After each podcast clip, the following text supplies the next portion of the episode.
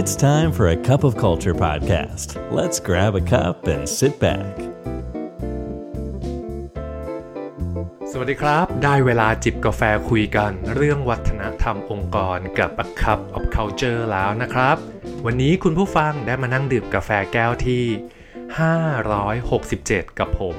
อาร์มสุพิชัย คณะช่างครับ คุณผู้ฟังคุ้นชินกับคำว่า reflection หรือเปล่าครับ หรือถ้าเกิดเป็นภาษาไทยเนี่ยก็อาจจะเป็นคำว่า มองย้อนกลับ การทบทวน หรือการสะท้อนคิด หรือแม้กระทั่งการถอดบทเรียนนะฮะ ไม่ว่าจะเป็นคำว่า reflection หรือคำที่ผมเพิ่งพูดไปเมื่อกี้เนี่ย ความหมายโดยรวมของมันก็คือ การที่เราได้กลับมาทบทวนไต่ตรองในสิ่งที่เกิดขึ้น สิ่งที่เราได้เรียนรู้ เพื่อที่เราจะเอา ข้อคิดหรือบทเรียนเหล่านี้ครับ ไปกำหนดสิ่งที่เราจะทำในอนาคต แต่เรื่องราวที่ผมหยิบมาคุยกับคุณผู้ฟังในวันนี้นะครับ มันไม่ใช่การ reflection ธรรมดาฮะเพราะมันคือ team reflection ยิ่งเป็นจังหวะใกล้สิ้นปีแบบนี้ด้วย ควรเป็นโอกาสที่ดีที่เราจะได้เชิญชวนทีมของเรานะครับ มาร่วมถอดบทเรียนในปีที่ผ่านมา มาแบ่งปันความคิด มาร่วมกันดูว่า เอ๊ะ มันจะมีโอกาสอะไรบ้าง ที่เราจะกำหนดเป็นแนวทาง เป็นวิธีปฏิบัติที่เราจะทำงานร่วมกันกับทีมในปีหน้าครับ ฉะนั้นวันนี้เพจ Cup of Culture เราก็อยากจะมาแนะนำ7คำถามสะท้อนคิด เพื่อช่วยให้ทีมของเราเนี่ยวางแผนทำงานร่วมกันในปีถัดไป แล้วก็ยังได้ย้อนกลับไปดูครับว่า ในปีที่ผ่านมามีเรื่องราวอะไรบ้างที่น่าจะหยิบมาเป็นบทเรียนให้กับทีมของเราได้ครับ อย่ารอช้าครับมาเริ่มกันเลยครับคำถามข้อที่ 1 อะไรคือจุดสูงสุด 3 อันดับแรก และจุดต่ำสุด 3 อันดับในปีนี้ของตัวคุณคำถามข้อแรกเนี่ย เรามุ่งเน้นพาทีมกลับไปสำรวจตัวของเขาเองก่อนครับ เราจะกระตุ้นให้เขาเนี่ยกลับมาอยู่กับตัวเองแล้วก็ตกผลึกความคิดของตนเองนะฮะว่า เอ๊ะ ในปีที่ผ่านมาอะไรคือความสำเร็จที่เขาจัดให้เป็น 3 อันดับแรก และอะไรคือความผิดหวังหรือเป็นอุปสรรคของตัวเขาใน 3 อันดับสุดท้ายครับคำถามข้อที่ 2 อะไรอยู่เบื้องหลังจุดสูงสุดเหล่านั้น และอะไรที่ทำให้คุณผ่านจุดต่ำสุดมาได้คำถามข้อนี้ก็ต่อเนื่องจากข้อแรกเลยครับคำถามข้อนี้มุ่งเน้นให้ทีมเนี่ยนำบทเรียนหรือประสบการณ์ที่ผ่านมาของปีนี้ ให้เขาลองนึกว่าเอ๊ะมันจะนำมาประยุกต์ใช้ในปีหน้าอย่างไรได้บ้างคำถามข้อที่ 3 อะไรคือสิ่งที่ทำได้ดี และอะไรคือสิ่งที่ทำไปแล้วไม่ได้ผลครับ ผมชอบคำถามปลายเปิดข้อนี้มากเลยนะครับ เพราะมันเปิดโอกาสให้ทีมของเราเนี่ยได้กลับมาคิดแบบไต่ตรองมากขึ้น เขาจะได้มีโอกาสมองลึกลงไปถึงวิธี ที่เขาทำงานร่วมกับผู้อื่นในปีที่ผ่านมาว่า เอ๊ะ วิธีไหนมันได้ผล วิธีไหนที่ไม่ได้ผล ดังนั้นบทสรุปของคำถามข้อนี้นะครับ มันจะง่ายมากเลยครับ มันก็คือการที่เราเห็นว่าสิ่งที่ทำได้ดี เราก็อาจจะหยิบมาเป็นจุดที่เราจะดำเนินการต่อหรือทำให้มากขึ้นในปีถัดไปได้ แต่ถ้าเกิดเราเห็นสิ่งที่เราไม่ค่อยได้ผลเนี่ยครับ มันก็เป็นจุดเริ่มต้นที่ดีครับ ที่เราจะเริ่มพิจารณาการเปลี่ยนแปลงหรือทำสิ่งนั้นให้มันน้อยลงคำถามข้อที่ 4 ในปีที่ผ่านมาอะไรทำให้คุณเครียดมากที่สุด และคุณมีวิธีจัดการกับมันอย่างไร ต้องบอกว่าคำถามข้อนี้มุ่งเน้นโฟกัสเรื่องการให้ความสำคัญกับ well-being ของพนักงานนะครับ แล้วก็เป็นการเปิดโอกาสให้ทีมงานของเราเนี่ยได้สะท้อนสิ่งที่เขารู้สึกเครียด ซึ่งสิ่งนั้นมันอาจจะเกิดจากตัวเราในฐานะหัวหน้า หรือมันอาจจะเกิดจากวิธีทำงานของทีมก็ได้ ซึ่งพอมันเห็นปัญหาความเครียดแบบนี้ปุ๊บ มันก็เป็นโอกาสที่เราจะหาแนวทางในการปรับปรุง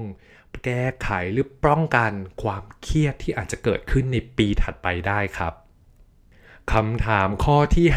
5 ใครคือ 3 คนที่คุณชื่นชม และสร้างแรงบันดาลใจให้กับคุณมากที่สุดในปีที่ผ่านมาครับคำถามข้อนี้มุ่งเน้นไปที่เรื่องของการเชื่อมโยงกับผู้คนครับ ไม่ว่าคนผู้นั้นจะเป็นคนในครอบครัวของเรา เพื่อนร่วมงาน หรือแม้กระทั่งลูกค้าก็ตาม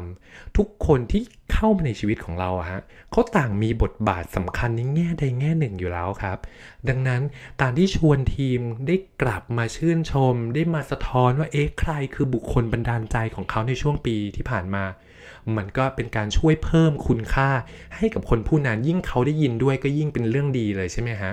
แล้วก็เป็นการเพิ่มคุณค่าในตัวของผู้พูดเองด้วยเพราะได้เปิดโอกาสให้ผู้พูดได้มีโอกาสชื่นชม หรือขอบคุณผู้อื่นครับคำถามข้อที่ 6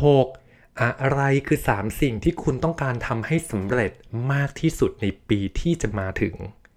คำถามข้อนี้เราจะเริ่มขยับไปสู่ภาพวิสัยทัศน์ของอนาคตของทีมเราเพิ่มมากขึ้นแล้วนะครับ เมื่อทีมของเราได้มีโอกาสพูดคุยถึง 3 สิ่งที่เขาต้องการทำให้สำเร็จมากที่สุดแล้วเนี่ย ผมว่าเป็นโอกาสที่ดีเลยที่ทีมจะร่วมกันออกแบบเครื่องมือ หรือระบบบางอย่างที่เอื้อต่อความสำเร็จของบุคคลนั้นๆ ให้เพิ่มมากขึ้นครับไม่ว่าตัวระบบนั้นจะเป็นเครื่องมือ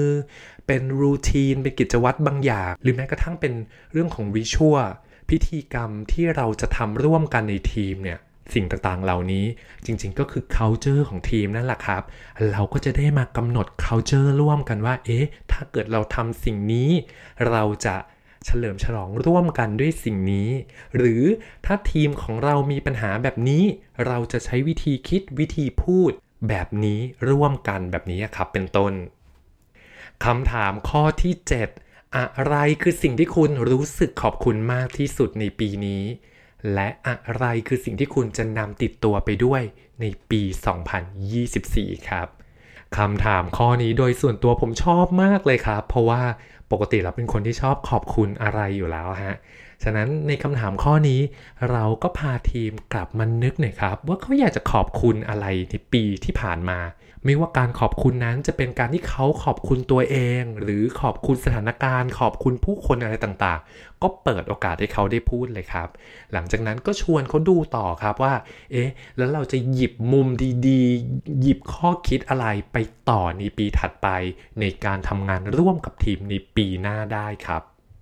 ครบถ้วนแล้วนะครับ กับคำถามทั้ง 7 ข้อ